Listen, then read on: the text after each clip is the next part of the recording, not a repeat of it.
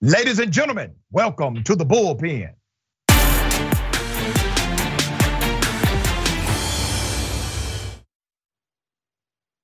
Yeah, he's back. We have Mr. Joe Collins III, a congressional candidate. We're going to talk about student loan debt forgiveness that is now a topic again with the Biden administration. Uh, obviously, I'm an advocate for this move. Joe, welcome back on the show, sir. How are you? Uh, I'm I'm blessed. I'm blessed. How about yourself? Thank you for I'm having me. Quite well, brother. I don't want to presume what you know or believe about the potential of student debt forgiveness in America. So if you would give us your sentiment, and I will then opine. um, all right. Well, I'll, I'll tell you this: we're not going to agree on student debt. Um, I don't believe that it is the government's responsibility to to clear debt that that people made by by going to college. And I know that. Um, especially in our community, we're taught, you know, go to school, get a great education, and then get a job and and do all these great things, but that's really not how reality works. Um, I also think that you know college is way too expensive. You know, I, I don't know when college started becoming so expensive to where if you want to go to a very nice college, you have to spend you know 125,000 to 225,000 dollars to get an education.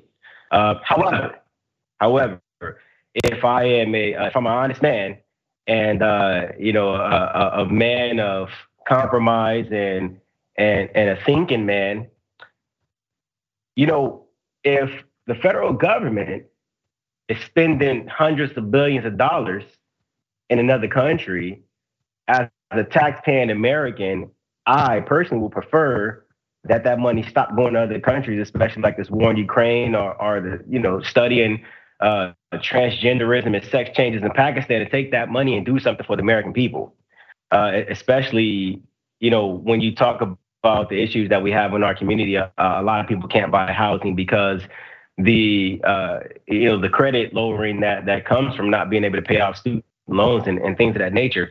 So I mean, for me, I'm not a fan of the government uh, paying off student debt, but I mean, since we're blowing money on every other country that has nothing to do with the United States, then we might as well do things for uh, people in the United States instead of doing things for other countries. Okay, I I'm with you on some parts of your argument. I'm completely against you on others. Uh, I will say this about who we are today. Uh, we live in a globalized economy and a globalized information dynamic, which means that what happens in another country in some way creates a ripple effect to what happens in this country. And so you can't just universally say, we do not have uh, we should not have some type of economic relationship or economic standard or even political and diplomatic influence over other nations without uh, without some kind of connection to ours. It's all connected. Uh, and that's the reason why you have some of these programs. But let me get specific. Let me get very specific about something that you said. All right. The reality is the vast majority of people who choose not to buy homes, okay, who are in an economic position to buy a home, but they cannot get a home, is because of what? College debt. College debt is a home purchasing barrier, right? So I'm going to get to some of these other elements you brought out, but there's legislation that has been presented by a congresswoman named Nikema Williams. Nikema Williams presented legislation that has been universally rejected by Republicans that said, listen, because of what's happening right now in our country, because of record inflation, because things may get worse before they get better, and we need people to be able to get homes and not have the barrier of student loan debt. She's saying there's legislation that can separate your student loan debt from the rest of your credit worthiness so that provides a pathway for home ownership and it eliminates the primary barrier against it. You literally have people that can actually afford a home and outside of their student loan obligation or the negative impact it has to their credit score would otherwise qualify. Now legislation is saying, well, let's separate the two and eliminate that barrier. Are you for something like that? I think I think that's a really good idea. I think that's something that you know I, I could get behind. And and the reason why is because you know I talk to people about this subject all the time when it comes to to student debt and being able to uh, you know build build that generational wealth or have some type of equity through the purchase of property. So, I mean, if student loan debt is, what's stopping people from purchasing property, and, and we all know that the majority of student debt uh, or student loans come from the federal government, these government loans, then I don't see why not. I, I, I really don't, to be honest. Okay. All right, let's talk about another dynamic you brought up. Why do you believe? And I agree with you. As a college professor, I say all the time, tuition is too damn high. That's why I teach at a college. You can literally graduate by paying about $1,200 a year. With the Pell Grant, you can graduate debt free. That's the kind of college I teach at. And I teach at that college intentionally. My second doctorate is in the affordability of higher education. So I'm with you on that element that yes, higher education is too expensive. But I want you to ask yourself why. Why do you think higher education is so expensive generally?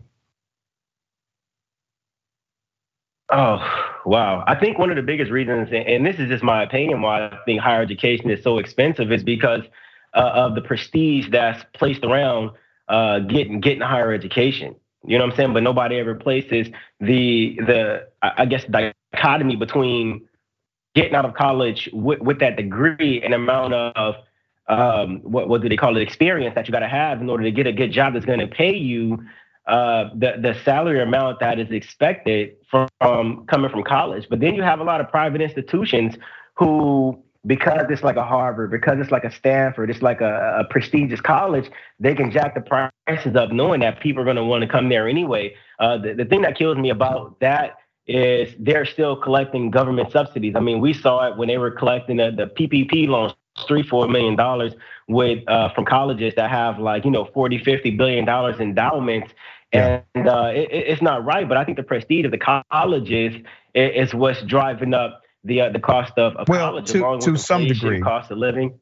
To some degree, with some colleges, there's the prestige of the institution, but in in a normative setting, outside of those extremes, where you have your Ivy League institutions, the cost of education is generally high because of the federal government's program as it relates to college loans. Uh, because the federal government is willing to give you a little north of $100,000 uh, in order to get a college degree, uh, but they won't give you a penny at 18 to get a business loan. Okay, but they'll give you this money to get a college degree. So that has enhanced the pricing, the general pricing of education. Now, we can agree that the federal government is part of the reason why college debt, remember, we're talking about debt, not just price, but debt. The federal government is partly responsible to why college debt is massive. And do you agree with that, at least in part? I mean, absolutely. I, okay. I went to uh, University of Phoenix and, and, got my degree.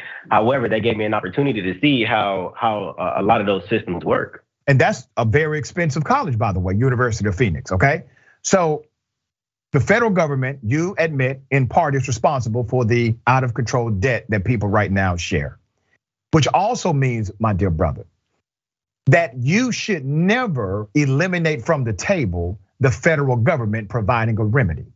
And part of that remedy should be an allocation of student loan forgiveness. If you can admit that the federal government is partly to blame for the saga of out of control debt in America, why would you then let them off the hook as far as providing a remedy to resolve it? Well, one of the biggest reasons why is because you don't have to go to college. You, you really don't. And that's, and that's the biggest reason why. And I think that we cannot subvert personal responsibility uh, for the government taking care of us whenever we choose to do something that's really not even necessary. I mean, the government doesn't have that many entrepreneurship programs. Just like you said, you know, we don't have anything. Yeah, but this isn't just about college. Remember, we're talking about training programs, technical uh, training programs, all of these programs, if accredited, you are able to get financial aid to attend these programs. So it's not just for liberal arts uh, institution, it's also for technical training as well as skill-based jobs.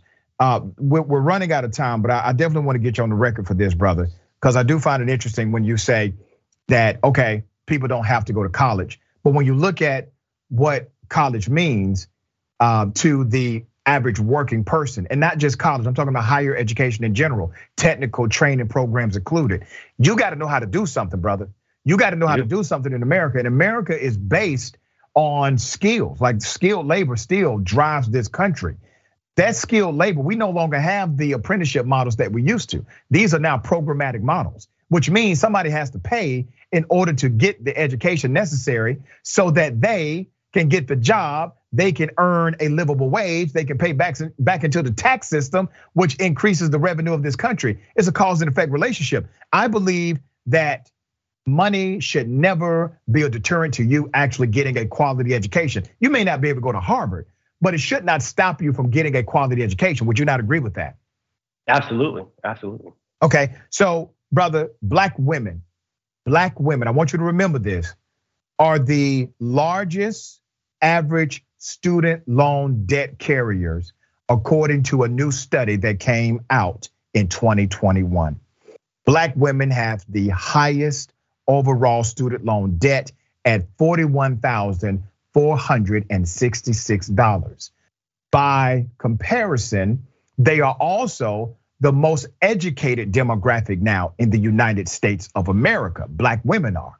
But what's the cause and effect relationship? They owe more student debt. What I'm saying is, this is not just an advocate, and I'm not just being an advocate for general student loan debt forgiveness. I'm being an advocate because I understand how this cripples black women. And you understand the job market.